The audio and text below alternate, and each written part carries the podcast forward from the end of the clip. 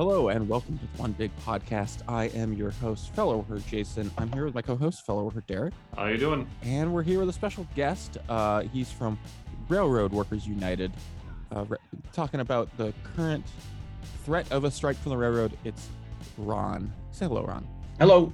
How you doing, Jason? Oh, just terrific. All right. So, railroads. They get us all our stuff. It's pretty big here in the U.S., especially mythologically. I watch a lot of Westerns. Half of them have to do with the rail baron coming to town. Let's just start with introductions. How long have you been with the railroad, and what positions have you worked? I hired out with the railroad in 1996, about 26 years ago. I worked for a freight carrier called Conrail. It was a big class one railroad. 3 years into my employment, Conrail got carved up between two bigger class one railroads, CSX and Norfolk Southern. I had the misfortune of going to the Norfolk Southern, otherwise known as the Nazi Southern side of that carve up. They pretty much destroyed the railroad. It was a major meltdown. Our main line looked like a parking lot. And then the discipline started, which they were notorious for, constant harassment, firings, disciplinings for minor rules, infractions, and for things like reading a newspaper while you're stopped at a red signal, taking a nap at 4 a.m. while you're stopped for 6 hours at a red signal, things of this nature. And it got finally untenable. Many of us left and went to different rail carriers in Chicago. In those days, you didn't really leave the railroad industry. It was too lucrative. The job was still a good job, one of the best blue collar jobs you could get without a college education and so forth. But many of us left, but we went to other rail carriers because Chicago is a big rail terminal. I ended up coming to Amtrak in 2004. I've been with Amtrak ever since. I was actually gonna ask you about that. What's the difference between Amtrak and a freight carrier? Is it different call time? From what I remember, it was instead of being 4 days on call, you go out for 2 weeks. No, that would be the onboard staff. They would go out potentially for up to 6, possibly 7 days at a time. This is the dining car staff, coach attendants, sleeping car attendants, and so forth. But the train and engine crews are very, very similar in their mode of operation in both freight and passenger and commuter rail, for that matter. The difference with commuter operations and Amtrak is that our quality of life is better, partly because Amtrak is theoretically a scheduled railroad. Also, we are guaranteed at least 1 day off per week. Some jobs are guaranteed 2 days off per week. This is a very rare in the freight industry, where you work a pull or an extra board, first in, first out, and you don't really know day to day, week to week, month to month, when you're going to work, how long you're going to be at work, how long you're going to rot at your away from home terminal in a motel, and when you're coming home and how long that tour of duty will last. And so with Amtrak, you have a little bit more, in some cases, a lot more predictability and the ability to have more of a home life, a family life, and a union life, for that matter. Yeah. Full disclosure for all the listeners is back in March, I applied to Norfolk Southern to be a conductor, went down to Georgia, did their training. And over the course of it, I enjoyed it for the most part. But every teacher or instructor there talked about their two ex-wives and never seeing their kids. And I'm 33 and I don't have a partner or kids. I just have a cat who's really annoying. But I was just sitting there listening to him and thinking, oh, I still have stuff I want to do with my life and not just be at the railroad. I already gave my 20s to shitty jobs for no reason. I can't do that. You know what I mean? So then I failed the test on purpose and went back home and collected my very good paycheck and thought I probably just gave up a lot of money, but man, I got stuff I want to do, It looked like an interesting job for sure. But yeah, the main complaint everybody had was not having a home life. Is that like the main reason the strike is coming about? Yeah, I mean, I've heard it said about the rail industry, particularly the train and engine craft, which is trainmen and engineers, the folks who actually take the train, you know, over the road. You know, it's the best job you'll ever hate, or the worst job you'll ever love. I mean, take your pick. And the reason that the job is very, very rewarding and meaningful, besides the fact that you can make decent money without a college education at a blue collar job. There's not many of them left. We do have a good pension system that's administered through an independent agency of the government. It's linked to Social Security. I believe everyone should have railroad retirement, but we do pay a lot into it. It's self-funded. So there's a lot of good aspects to working for the railroad, even in this age of surveillance, which is getting worse and worse, of course, with cameras and, you know, spying and harassment, and everything's recorded and so forth. When you're out there on the railroad, you're still sort of, the feeling is you're the master of your own fate. You do not have an immediate supervisor looking over your shoulder, telling you how to run the train, how to switch out the train, do pickups and set outs and so forth. You're outside in various weather conditions, morning, noon, and night. You see a lot of natural beauty. There's a sense of freedom, and the tangible measure of the job is that we just moved 10,000 tons of freight from point A to point B. I mean, a lot of jobs can leave you with a sort of existential angst, like, what is the point? Why am I doing this? Boy, don't I know it. And we've all been there. But at least with the railroad, you know, moving freight from A to B, there's this profound sense that I'm doing my part. I'm helping to build industrial society. I am providing food, clothing, shelter, medicine, all the necessary things, including a lot of junk too and materialistic crap, you know, new BMWs, for example. But you're moving these tangible things. So there's a lot of rewarding aspects to the job. But one of the most difficult aspects of being a freight railroader, especially in the train and engine craft, has traditionally been long hours, working an extra board, never knowing when the phone will ring, literally being tied to your phone or your pager for 30 or 40 years, working at all kind of odd hours, being called short rested, where you're literally running on 2, 3, 4, 5 hours sleep, sometimes day after day after day, never knowing when you're coming home, missing your kid's little league game, your daughter's wedding, your anniversary. You can name it. We don't get off on holidays. We work weekends. Vacation is at a premium by seniority. And if you don't have the senior, you're probably not going to get a vacation in the summer for your first 5, 10, or 15 years of employment. So a lot of times people will say it's blood money. You're dedicating your life to the railroad, and you're forfeiting all kinds of other aspects of life.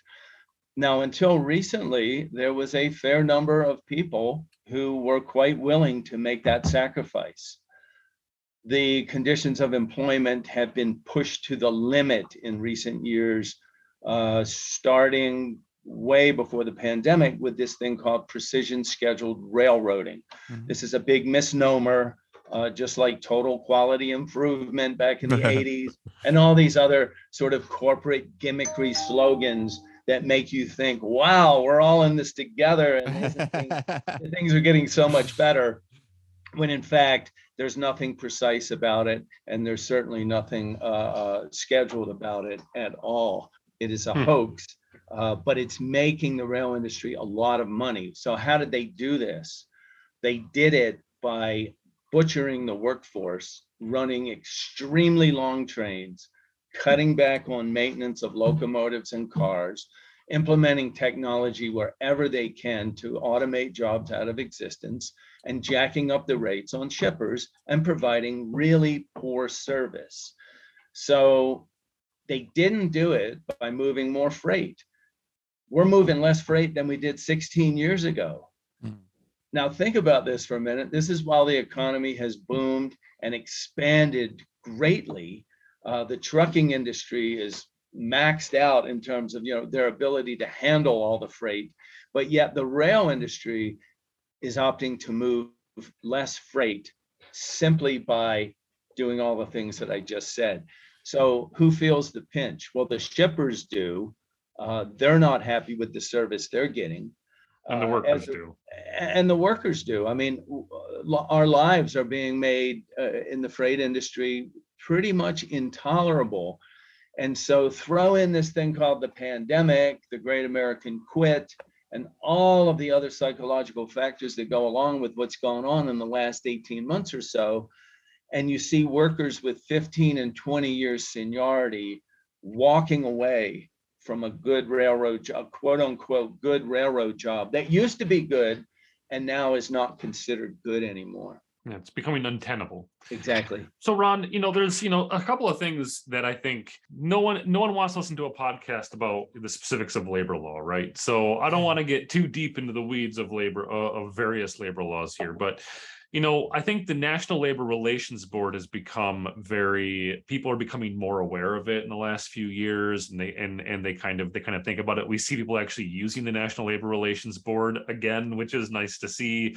But the railroads aren't governed by the National Labor Relations Board, right? They're governed by the Railway Labor Act. And you're governed by the National Mediation Board. Is that right? Correct. So it's my understanding that the railroads, every union's different, but railroad unions, as I kind of read about them and learn about them, have always seemed like, in particular, very strange to me because like I don't operate in that world, and so it seems to me like the railroad unions have formed like coalitions with one another, and they have been like negotiating jointly with carriers. Is that how that's been working? In recent bargaining sessions, the coalitions have gotten bigger. There's been times in the past where rail unions just simply negotiated individually. I see. We had 26 unions on the railroad at one point. They've been pared down through, well, technological innovation. For example, we had a telegraphers union. Well, we don't have telegraphers anymore. So these unions largely lost members, amalgamated into larger associations. And so now we've got it pared down to 12. But of course, we used to have 2 million railroad workers in this country, and now we're down to possibly 250,000. And that would include passenger, freight, commuter, short line, and so forth. Only about half of those workers are party to the National Freight Agreement, which is, you know, what's actually on the table. And so this sets the standard and the trend for workers all over the industry, this master freight agreement. And most of the big class one carriers this time around, all of them except Canadian Pacific, which has minimal holdings in the United States, all of them but CP, are bargaining as a group under the umbrella of what's called the National Carriers Conference Committee. The rail unions managed to get 10 of the 12 into one coalition called the Coordinated Bargaining Coalition. The other coalition was quite small. It was one of the larger unions and one of the smaller. It never really came up with a name, maybe because it only had two unions. But we came close. And so Railroad Workers United, which was formed in 2008, in this insane situation, you know, we don't have a railroad workers union like we have the auto workers, we have the steel workers, rubber, textile, and so forth. We don't have a railroad workers union because we got organized way, way, way early compared to most industrial workers back in the 1860s, 70s, and 80s, and so forth.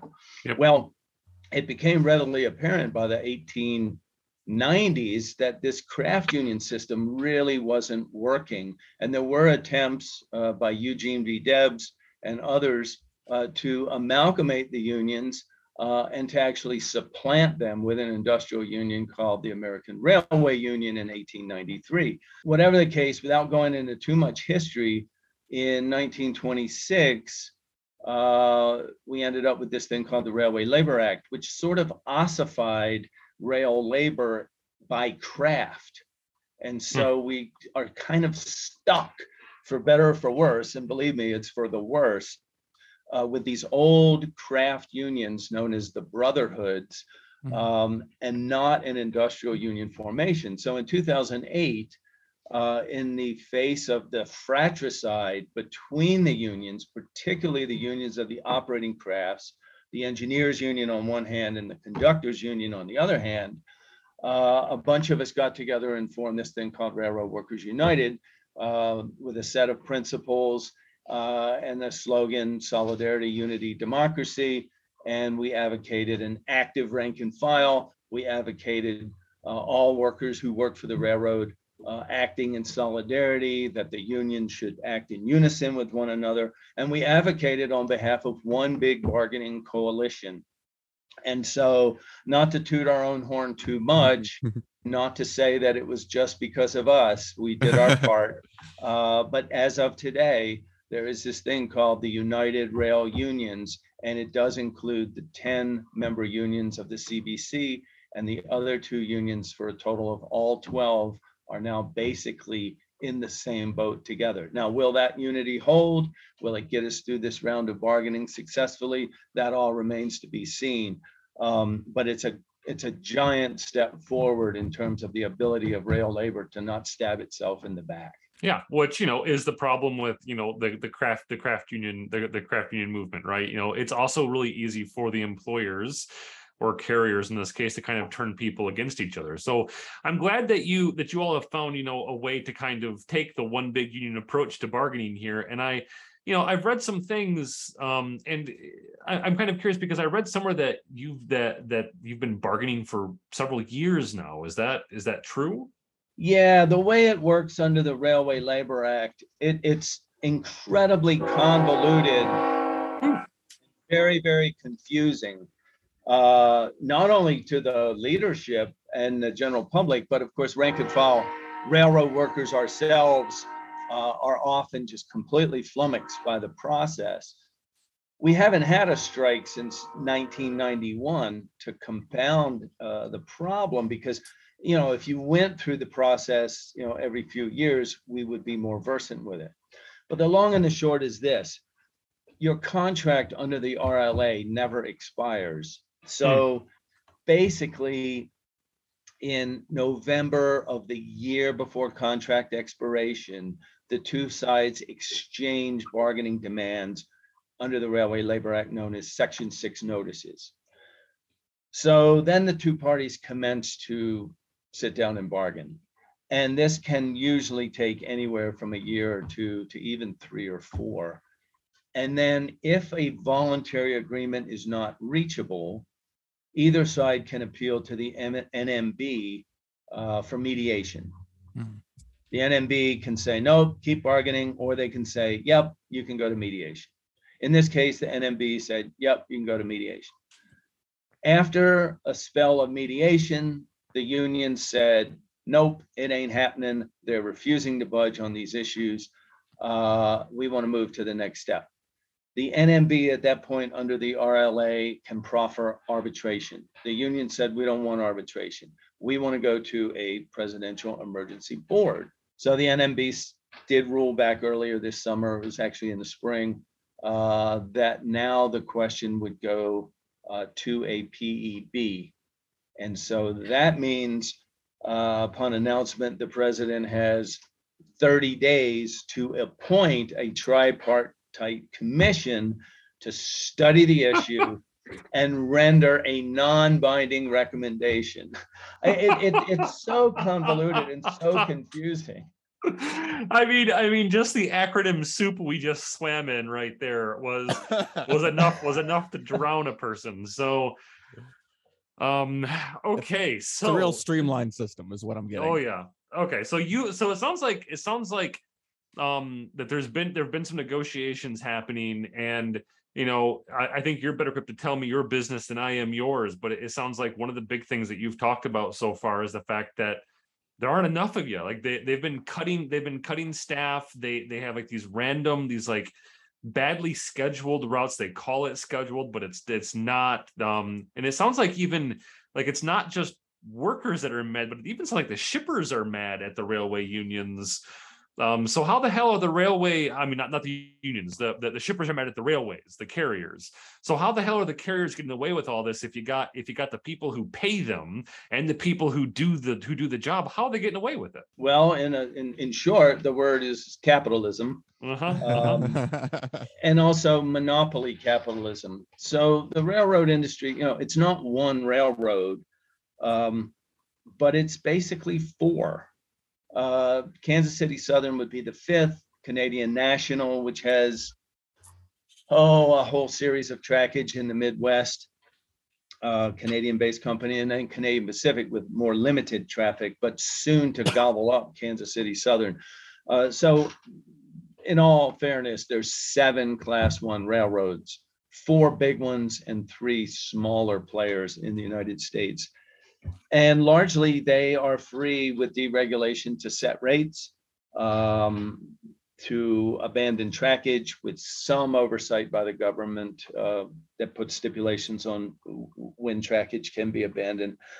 In recent times, due to precision scheduled railroading, the big Class 1 carriers have shut down what's called hump yards, where you, by gravity, drop cars over a small hill into the respective sorting tracks. Very efficient way to classify trains, but expensive. They're expensive to maintain, they're expensive to staff. And so the wisdom these days is get rid of them if you at all possibly can. And the tragedy there is once they're gone, especially there was one in Atlanta, CSX ripped it out, and the CEO at the time actually said, we want to destroy it because we don't want it ever to be a chance of it coming back. Well, one of the reasons was because the property was in downtown Atlanta and probably rendered the railroad tens of millions of dollars when they sold it for condo development, et cetera, et cetera. And I'm not saying we don't need condos, but we certainly need railroad classification sorting facilities. I want to see a rail industry that's robust, that's moving traffic out of the skies, off the inland waterways, and most importantly, off the nation's highways. Railroads are incredibly safe. They're incredibly fuel efficient. They can be electrified. The electricity can be drawn from renewable sources. And so there's so many reasons to expand railroad operation. It's tragic whenever a railroad track right-of-way is abandoned, or let alone one of these huge classification yards is not only abandoned, but destroyed and built over, because it's not coming back. And it's going to cost tens of millions of dollars to rebuild them when we need them. So they're largely monopolistic formations. They're Fortune 500 corporations. They are out of the public eye because, we used to have 2 million working for the railroad. Everybody had a brother, cousin, sister, father-in-law worked for the railroad. That's not the case anymore. Also, small town America, the depot was where the action was. That's where packages came in, daily milk runs, mail, and that's where you would catch a train to go to the big city. That's pretty much all gone. And outside of people riding commuter trains in large places like LA, Chicago, Boston, New York, most people don't really interface with the railroad, and most people have no real clue how the hell it operates or what it does or anything else. So it's totally out of public view. Add to this that the infrastructure is privately held. And by the way, that is one of the few countries in the world where the actual infrastructure of the railroad is owned privately. Yeah. And I would also add, it's an aberration even in this country where the rest of our transportation network, whether it's inland waterways, highways, or airlines, the infrastructure is all publicly owned. So the railroad is an anomaly in that sense. And because it's privately owned, it's not really subject to a whole lot of debate in Congress or anywhere else as to what we want to do with it, because it ain't none of our business in the free enterprise system, is it? I think we had the opportunity to nationalize it back in the early 20s, and we passed on that for one reason or another. Yeah, and of course, the reason that, quote unquote, we passed on it was because the power of capital was so strong. The labor movement was just about to be virtually destroyed in the 20s. But there was this thing called the Plum Plan, named after this attorney named Plum. And the rail unions at the time voted overwhelmingly to keep the railroads nationalized. President Wilson had nationalized the railroads under this War Powers Act in 1917 because the rail industry was incapable of delivering the goods. It was incapable of properly pursuing the war effort. And God knows, you know, when a capitalist war effort is impinged upon, drastic action is called for. And so they nationalized the railroads for a few years. Well, the railroad workers were quite happy with this arrangement. And I actually have the vote totals, not handy, but it was like 382,000 something to 4,000 voted to keep the railroads publicly held. And at the AFL convention later that year, over the objections of Gompers, the president, the union delegates voted to nationalize the mines, the railroads, and the steel industry, I believe. Mm.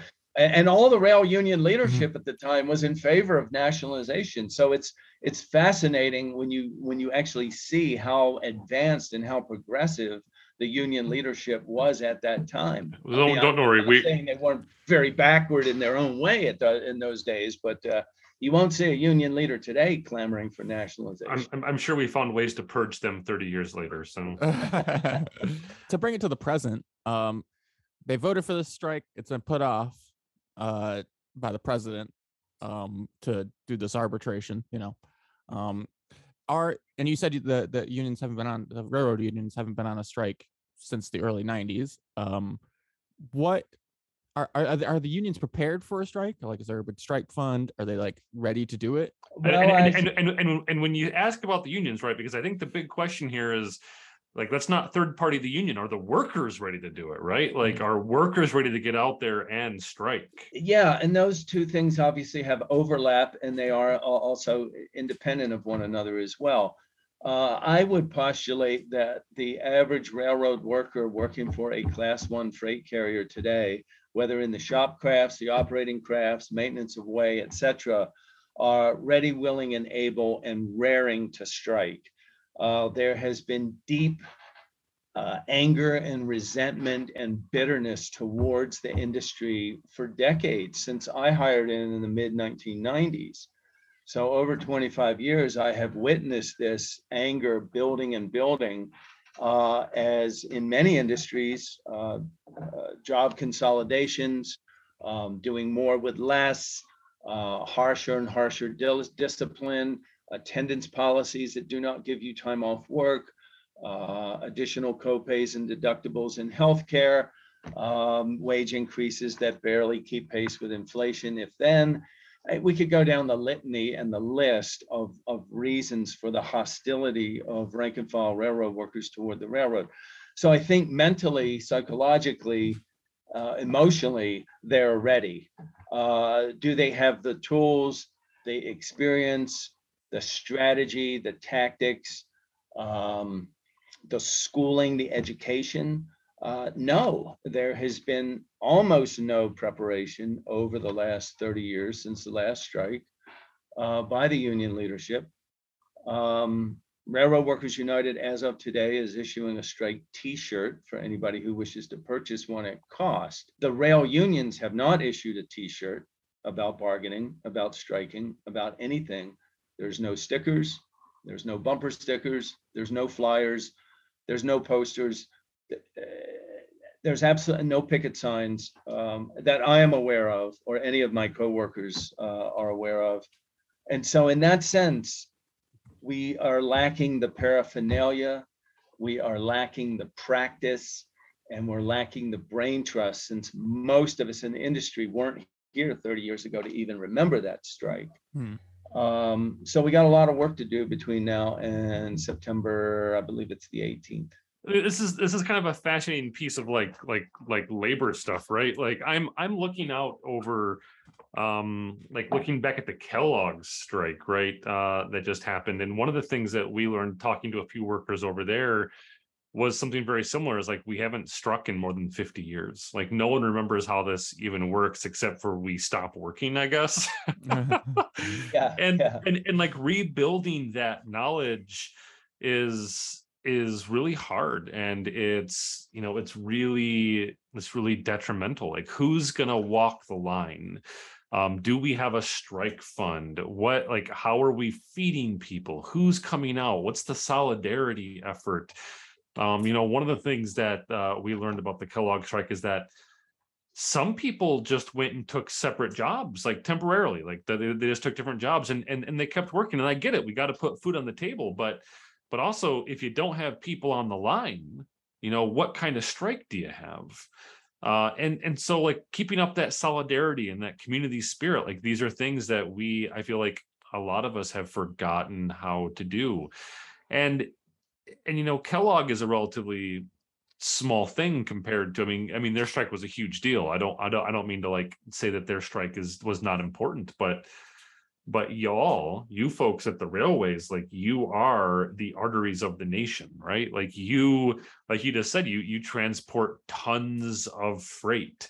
And if you shut down, we are going to feel it. Like, that is something that the nation will feel. So how do you sustain it? How, like, what, like, what's the messaging? And I know you just said, like the unions don't seem to be ready for it quite yet, but how do we get them there? Well, it's an excellent question, and contributing to the problem, and in some defense of the craft union leadership, and I don't often defend them and their lack of activity, but in their defense, and in the rank and file's defense too, because, you know, we've been inculcated with this sort of half-truth that we can't strike.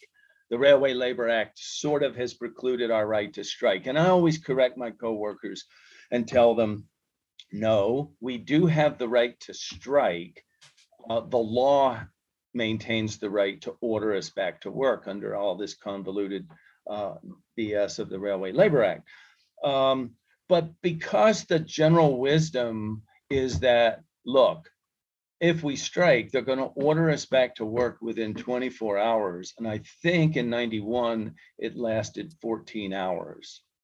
And so it's hard to prepare for a parade that is going to be rained on as soon as it's, you know, the line of march starts heading down Main Street. We know there's going to be a huge cloudburst, 100% chance of a huge thunderstorm. It's hard to motivate people. And that would apply to both leadership and rank and file. Nevertheless, I think one of the things that the union leadership dismisses or simply doesn't understand or appreciate is that it's not just about the strike itself. It's about the threat of the strike. It's all theater. It's about impressing upon your adversary that you have the potential to hurt them greatly, and that you are ready, willing, and able to do it.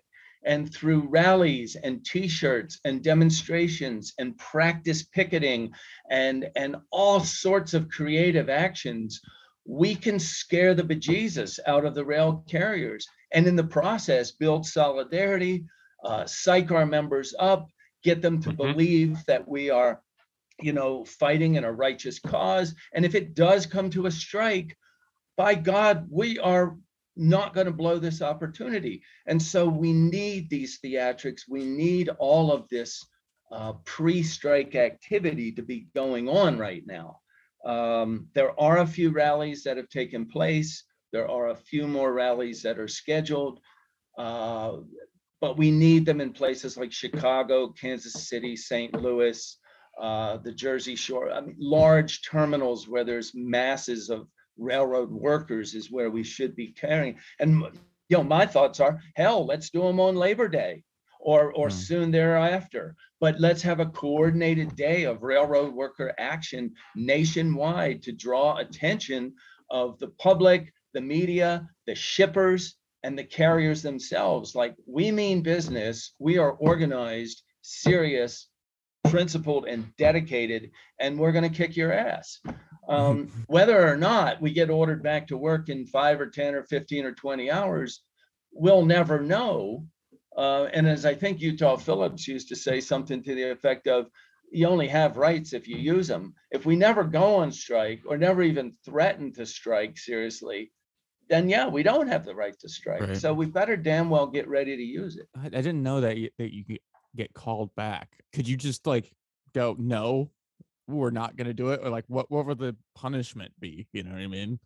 I mean, so I can say that in like a lot of like states and public sector unions are very familiar with this kind of nonsense, right? Where like in Michigan, for example, public sector unions it is illegal for them to strike.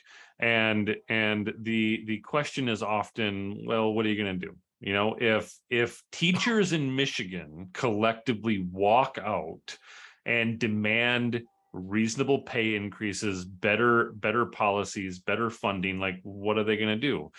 And the answer that we've seen threatened, although I don't know that we've seen it happen directly, but the answer we've seen threatened is, well, we'll bankrupt your unions. We will bankrupt your unions. We will drag you through court. We will file injunctions. We will sue you into the ground for every dollar that we lost. And that's a threat that certainly like the labor bureaucracy feels, but also bargaining is expensive. Lawyers are expensive. Whew, I mean, it feels stressful. I don't know. What do you think, Ron? Very complex subject because you're also dealing with, once again, the dichotomy between the rank and file on the one hand and the union officialdom on the other. Yeah. The union officialdom has some sway over the rank and file, but not completely. And in some cases, historically, they can lose control altogether over the rank and file. And so just a few strikes come to mind. I was a member of the Wisconsin State Employees Union before I hired out with the railroad, and I became the president of a large local. And way before I hired in, back in the 70s, the WSEU went on strike. It was illegal. The union emerged from that strike, I believe, more powerful and ended up actually becoming more of a union as opposed to a association, but I just don't know all the details of what went down. But yeah, they struck illegally. In Baltimore, growing up, like most cities, it was illegal for municipal workers to strike. I remember there was a garbage strike, there was a teacher strike in the early 70s, and I'm not sure, but I believe those strikes were illegal. Mm-hmm. And of course, most strikes prior to the advent of the National Labor Relations Act, in effect, were illegal.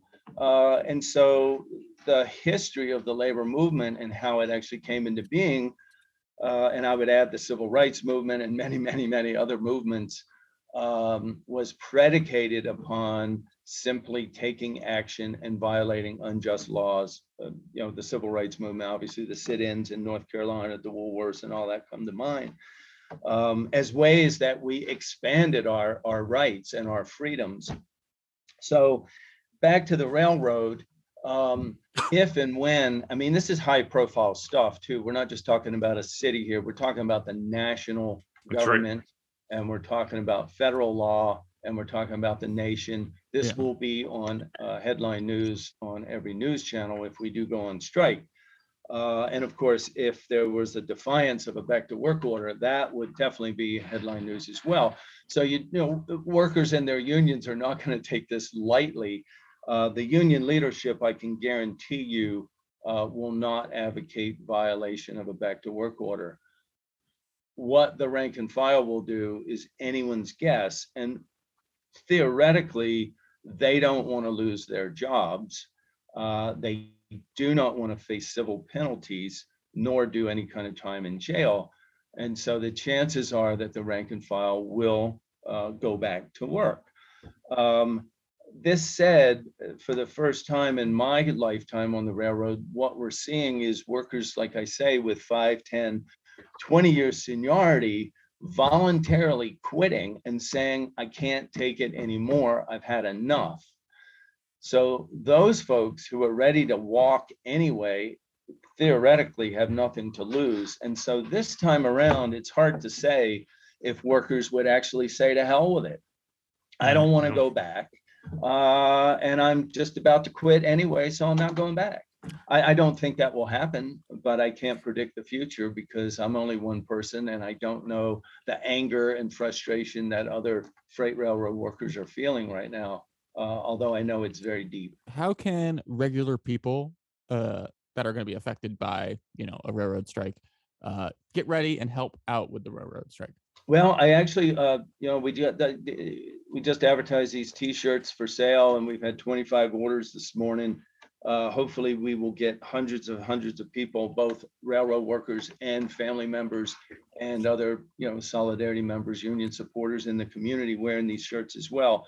That's just one way. I had a healthcare worker, I think a nurse, in the comments in the store, she said, how else can we help you in the healthcare industry? And I said, oh, well, just, keep up with what's going on. Of course, if there's any rallies in the community, please attend and wear your T-shirt. And obviously, if there's a strike, there'll be picket lines in communities. Any town of any size in this country has a railroad terminal and a depot, a yard. There should be a picket line. Go down and walk that picket line and stand shoulder to shoulder with the railroad workers who are out there. I mean, these are just a few ways that people can sort of promote the cause. The ILWU, West Coast Longshoremen Docks Division, just adopted a resolution in support of railroad workers. So, having your local union, your international, adopt resolutions of support, just to put it out there that they are aware and acknowledging of what's going on, and to make a solid public statement that they support the railroad workers in their efforts to achieve a good contract. Just basically all of the basic tools of solidarity that, that unions have at their disposal. Across the pond right now, there's a rail strike over in the UK. I don't know if you've seen their head of their union, Mike Lynch, do any interviews. I want to know your general thoughts about Mike Lynch and that whole strike going on, because I feel like he's a cool dude. Now, RMT is more of an industrial union, of course, Rail Marine Transport Workers Union. And of course, they came out of the old trainmen's union, but encompass workers on the waterfront and on the water as well. I don't know much about that union or that section of that union, but it has a more militant tradition. It generally has high profile actions. It involves the rank and file. It is more willing to engage in strikes, and not just open-ended strikes, but creative, targeted strikes, rolling strikes, striking for a day here and a day there, and so forth, keeping the rail carriers off balance, et cetera, et cetera. Yeah. They have had a series of general secretaries, I believe is their principal officer. They've had a series of these guys who are, very, very militant, very outspoken, very combative, and very class conscious. Very, very different culture than what we have in the rail unions in the United States. I wish them all the best. They apparently have great support amongst the labor movement in the UK, great support amongst the general public. I only wish and hope that we enjoy such support of the people and of the unions in this country if and when we were to go on strike. Yeah, I saw him come up on my feed and I was like, oh, this guy's cool. Where's this guy here? Yeah, I think that about wraps it up. Derek, do you have any other questions? No, I just want to say that I'm 100% with you. I think that in terms of fighting unjust laws, there are a lot of labor laws that have been erected in this country that restrain our rights, right, as workers to demand better. The rail companies that you're working with, like many of the companies around the country, are making record profits while workers continue to struggle paycheck to paycheck, or just continue to see their wages stagnate in general, or their benefits get cut while CEOs get golden parachutes. And I don't care how many presidential emergency boards you need to put together to talk about this problem, but the problem is pretty clear to me. You got a bunch of greedy capitalists who are up there basically taking from workers and then using the laws, like the fact that they can enjoin you from striking using the courts to basically say, what are you going to do about it? And at some point, the answer has to be, well, we'll show you what we'll do about it. We will literally tear your railroad to the ground. Watch us do it. And that's, I think you're right. You're not going to see any union bureaucrat do that. And there's a lot of reasons for it. One, because that will get the union suiting to the ground, and that will bankrupt the union in the long run. But B, that has to be a movement by workers, right? Like workers and leaders amongst workers need to stand up and basically say, this is what we're doing. We are walking out and we are standing together. And I think that for our part here in Washtenaw County, we will do everything we can to certainly pass motions of support. And I know that we're not a major transportation hub in terms of like where a lot of the action would be happening, but we definitely want to stay in touch. And if anything does happen, I'd love to hear about it so that we can show up when it goes down. So yeah, the rail industry, as you referenced earlier, Derek, it is the backbone of industrial society. And not only, of course, do railroads bring in raw materials and take out final product from a place like Kellogg's, that is duplicated 1,000 times over in basic industry all across the country. So it is something that connects all of industry. It is something that industry is predicated upon. And because we operate in all the lower 48 states, this is of interest and is newsworthy to all working people, all unions, all across the country. If we were to go on strike, or even through the threat of strike, succeed in our demands and win, this will be a great inspiration to workers at Amazon and Starbucks and Kellogg's and John Deere and the thousands and thousands of other workplaces around the country who are either organized and up against the wall by demands for givebacks from their employer, or the 90% of the workforce who is unorganized, but looking hopefully to one day join a union. So it's critical that the railroad workers win this struggle. And it's therefore critical that working people and our unions all around the country take note and do whatever they can to assist the railroad workers in the next few months. Thank you so much for being on, Ron, and I wish you luck. Yeah. Same. Thanks. You guys are great. And this has been very, very easy. And that's the show, folks. It was recorded and edited by me, fellow worker Jason. The intro and outro song are also by me, fellow worker Jason. If you'd like to join the IWW and be part of the One Big Union, go to IWW.org/join. If you have any questions, comments, or concerns for us, you can always email us at ypsilanti@IWW.org. And until next time, an injury to one is an injury to all.